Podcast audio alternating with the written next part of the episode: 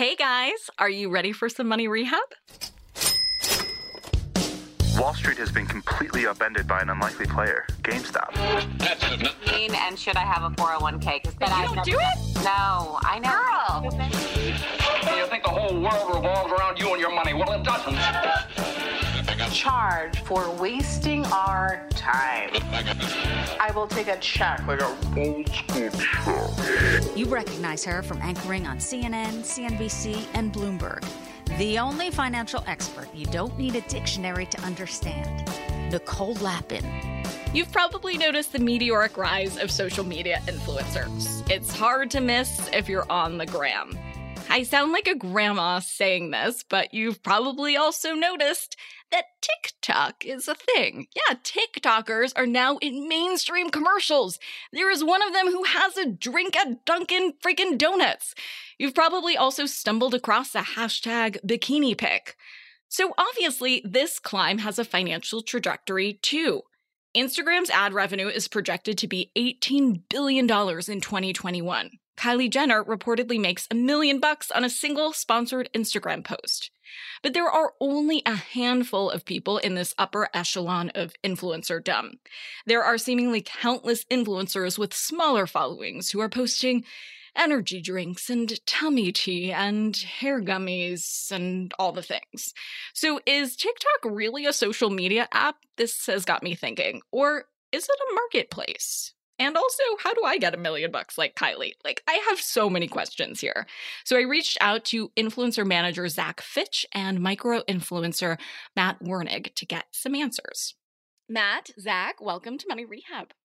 Hey, thank you so much for having it. We love your show. It's awesome. Yeah, it's good to be on. Good to see you in person. Thank you. And tell our listeners a little bit about yourselves. Yeah, so uh, I'm Matt, and I am the creator of 50 Dates, 50 States. My name's Zach, and I originally was a TikTok influencer and I started helping people get brand deals. So I ended up creating a company called Ubiquitous Influence with a bunch of my marketing executive friends. And we now help tons of influencers get brand deals and make sure that we're there for the brand to deploy capital for them at scale on TikTok and there for the creator to make sure they're getting paid what they're worth and not getting taken advantage of.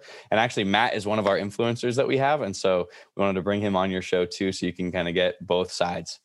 I have a thousand questions for you about influencers and micro influencers and nano influencers. But first things first, is it a nano influencer or a micro influencer? So there's two. They're, they're both different things completely. A nano influencer, we usually have like 10,000 or less followers. Some companies really love using them because they feel like that audience is really engaged with them and really entertained. Then the micro influencers we say is anyone less than a million followers. And then there's the macro influencers, which is like a million plus, and we work with them as well. Wow, this is like when I found out that my toy poodle wasn't the smallest kind of poodle. There was also a teacup poodle, which is the smallest kind of poodle, and then a tiny toy, and then a toy poodle, and then some other kind of poodle, and then a standard poodle. And I really just thought there were two kinds of poodles, but apparently there's a whole cornucopia of them, just like there's a whole cornucopia of influencers, apparently.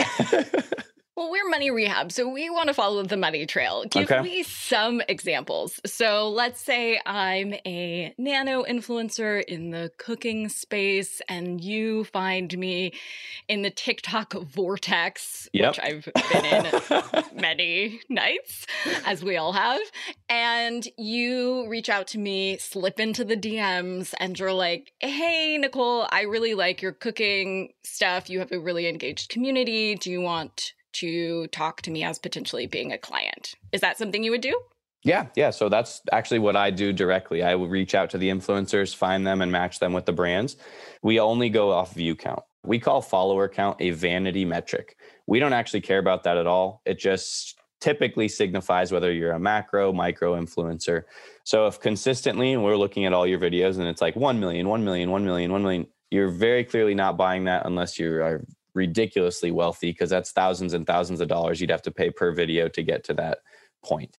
But with all these influencers, we check all their comments. Do they have a consistent followers that comment like similar things, like phrases that the influencer says? And we kind of look for a cult like following. And those are the influencers that we try to bring on and sign and um, help out and further their careers.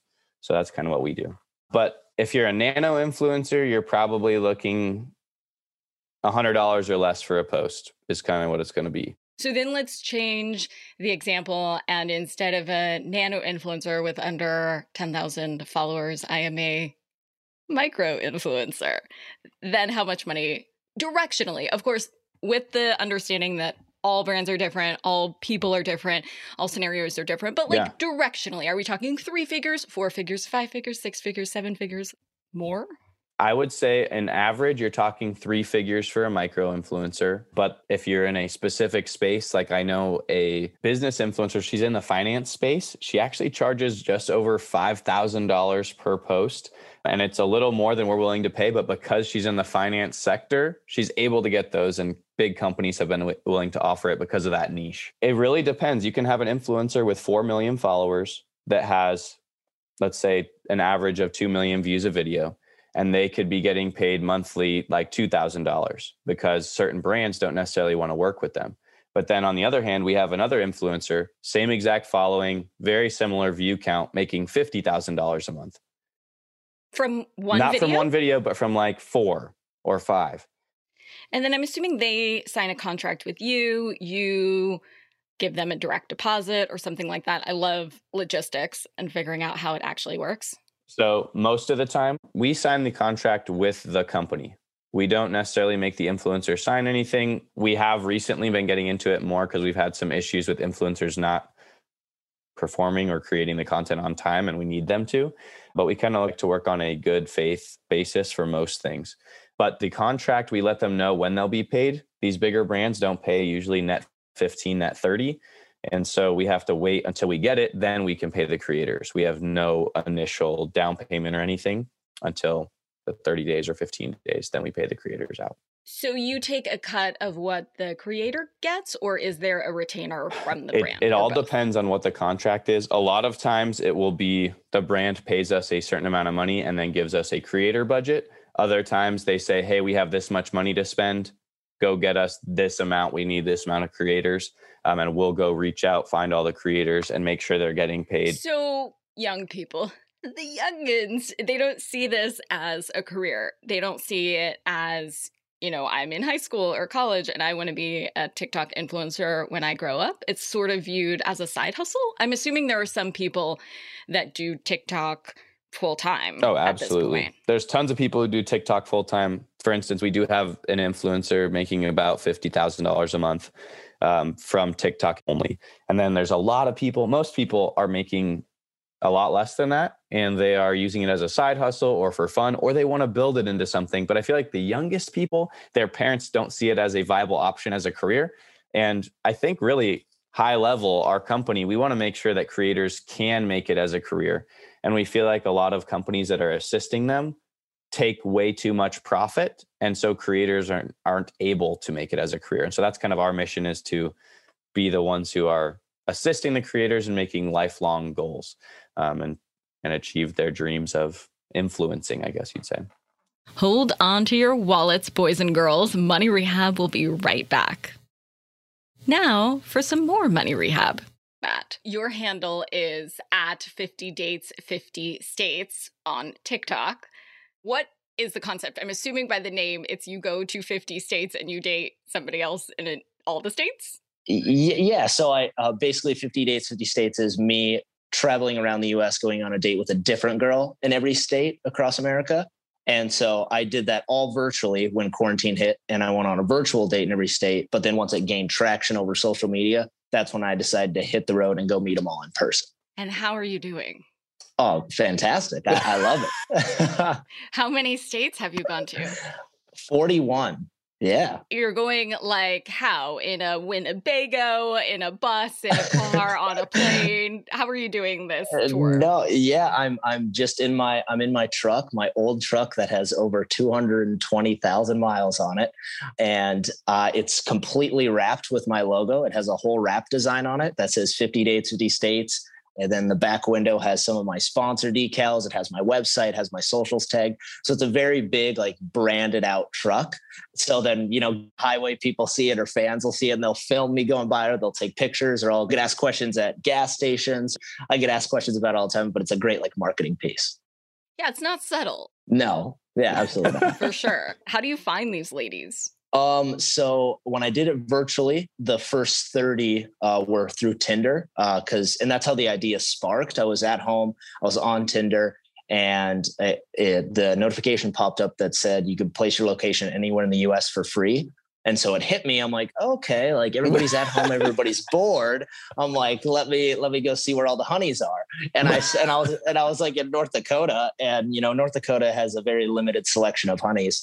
And so I uh, I started putting my location in like New York and L.A. and Dallas, like all these big cities. And once I started getting matches, that's when it kind of hit with me. Um, but so I matched with like the first 30 through Tinder. And then once I was putting stuff out online, that's when girls would start DMing me and submitting to like be the date for their state. And how did you start making money from it? Um, I started, I was in the creator fund, but you know, that's a TikTok thing. Yep, right? yep, yep. And so I was in the creator fund, which I was making money off that. But then once I announced my trip, that's when I started getting sponsors, and sponsors was a big revenue stream for me um, and basically my biggest revenue stream. So sponsors, handful of brand deals, um, and then I created my own merch. I made some promotions where people could, you know, pay me for me to like make or write their name on the truck to feel like they're part of the journey, things like that. And so I just developed other little ways and and ways for revenue stream, I guess you could say. For the TikTok Creator Fund, how much money were you making through that? It honestly wasn't that much. Like I in the TikTok creator fund, you can make anywhere from like, you know, pennies to like a couple hundred bucks or whatever if you make a viral video. So I wasn't making that much. I was making like each month through the creator fund, I was probably making like 800 to a thousand or 1200 bucks. So it wasn't like much. And I never banked on that for like this trip. Cause that's what I, I feel like I've seen a lot of TikTok or creators do is like, oh, they make really good money on TikTok. And then they're like, oh, I'm going to quit my job. But then their content changes because then they focus so hard on that to be their actual main source of income, things like that. And I knew that with all the expenses I had in my trip, that little bit of income wasn't going to cover it. And I had to find other ways. So you had a full time job? I did have a full time job. I was the director of fun for a baseball team. so dude, I, I want your life. yeah. So I handled like all the entertainment for the baseball team, you know, what happens between innings, on field games, mascots, skits, dances, giveaways, promos, all that stuff. And how much money did you make from that job? About 35,000 a year plus bonuses. Gotcha. And then at what point did you, I'm assuming, quit your job? I quit uh, right before like Christmas, like basically the beginning of December or uh, the second week of December. When I quit my job, I didn't have any sponsors lined up. I just had I just took a leap of faith because I don't know, I just had this belief that it would work out. I was like, I guarantee I'm going to be able to get sponsors. I'm going to find a way to make this work and I just took that jump and I'm so glad I did. It was kind of scary because, you know, you don't know if things are going to work out, but I did my due diligence and then people started reaching out, people started seeing more content and and opportunities presented themselves and so it, it worked out great. So tell me about the opportunities that presented themselves. Yeah. So I basically one of my first sponsors I set up a meeting with was an Anheuser-Busch beer distributor. And so a huge thing on my truck, like plastered all over the back window was Bud Light Seltzer. That's what I promote a bunch. But yeah, so I met up with them. They gave me like 720 seltzers for my whole trip, which was insane. A lot of Bud Light swag, cut me a check, things like that. So that was awesome. They cut you a check for what or h- around how much for doing what? I mean, basically, we agreed specific amount of videos and content to be put out, then me to help promote some of their events up back into North Dakota. And so those were kind of some of the obligations, but then they cut it, you know, in the uh, for a couple thousand bucks, basically in the in the couple thousand dollar range total. They gave me a ton of like Bud Light uh, swag. Like I, they gave me so much different Bud Light merchandise, which was really cool. And so they they hooked me up with a bunch of stuff like that, which is awesome. They they got me in some connections with other distributors around the U.S. Things like that. So there was a lot of other things that played a part to it. So directionally, how much are you getting now per video? Per video, uh, well, when it's a sponsored video, I I'm usually getting anywhere from about three to five hundred dollars. And how many followers do you have? 300,000. So, roughly how much are you bringing in per month generated from your TikTok 50 dates, 50 states? It's so it's very it's very random. It's not like consistent because each month like I can make more in one week than I do in one month in some cases, which is very like odd. For me, I'd probably say on an average per month like 3000 maybe. And did you set up an LLC or how did you set yourself up for being self employed? Yeah. So I set it up as an LLC through Montana. And I also wanted to do that just for like the rights to it because I had been contacted by producers in LA and also like there was a bunch of people in the social media world that was starting to start 50 dates, 50 states themselves. They're like, oh, I'm going to do this. And most people were doing them for like clout. They were just doing them for fame or followers, whatever. And they like anybody I look at now who started it, they did like two dates and then they stopped. um, but like, yeah. So I, I mean, I started as an LLC just so I, like, I have the rights to it and then also to just form it as that business. What do you think the perception is from users about brand integration? Like, does everybody just get it now? This is what's going to happen. There's going to be a charm thing show up in a video and they know you got paid for it. Is that palatable? Do people go too far? From my perspective as an influencer and person who gets the brands in and a consumer, I cannot stand when it's very clearly and ad. But I don't care if like Matt goes on his trip and he's like, I found this cool place and they give you charms for to remember your places. If you integrate it correctly, I think there's no issue. I think if you do it wrong, you get immediately the video won't be watched anymore by people and they hate it. And if you want to start making money, should you start cold outreach to brands or to folks like Zach? I compare it to like if you're an athlete in high school. If you are a tier one, like top notch athlete in high school, colleges are going to be knocking on your door. They're going to want to give you scholarships you know. It's same with your, for your creator. If you're a top creator have millions and millions of followers deals are going to come at you left and right because you have such a high following things like that. But for the athletes that didn't like sometimes you have to be proactive and reach out. Sometimes you have to submit forms through D1, D2 colleges through the NCAA, stuff like that. Like you have to be proactive in that way. And same with being a creator. Like I'm proactive when I reach out to news and media. I'm I send a generic email to every single news to ABC, NBC, Fox, CBS, in every state, and then they'll they'll reach back like, oh, we'd love to. And so, like, if I don't reach out though, then they won't get back to me. Same with sponsors. Sometimes, like, I'll slide in the DMs of businesses on Instagram or on TikTok or uh, I'll reply to someone, something like that, and then it'll just make a make a new connection that way. What advice would you give content creators who want to get into the influencer world? I would say don't be a copycat. I think like that's the copycat culture is like so huge. I feel like with anything when it comes to YouTube, when it comes to TikTok, when it comes to podcasts, like there's so many people that like want to pull pranks or that they want to do makeup or they want to do the same dances. And like there's so many people doing those same thing in masses. You just have to separate yourself.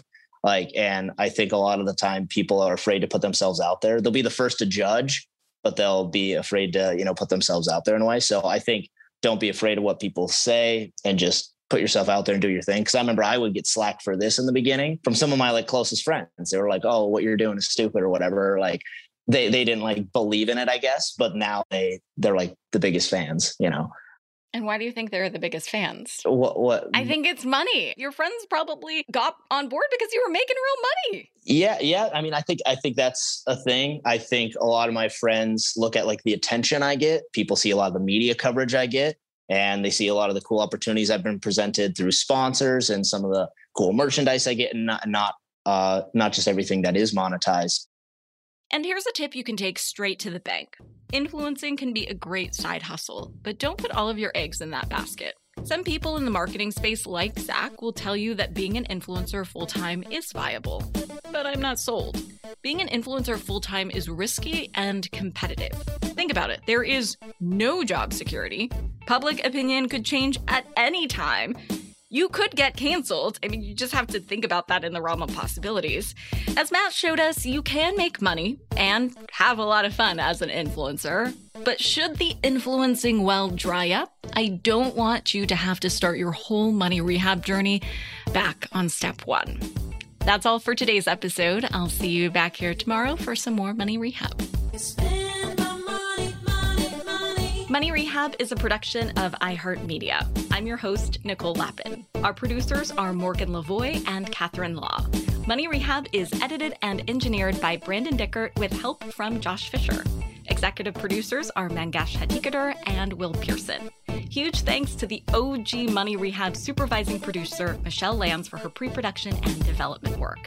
And as always, thanks to you for finally investing in yourself so that you can get it together and get it all.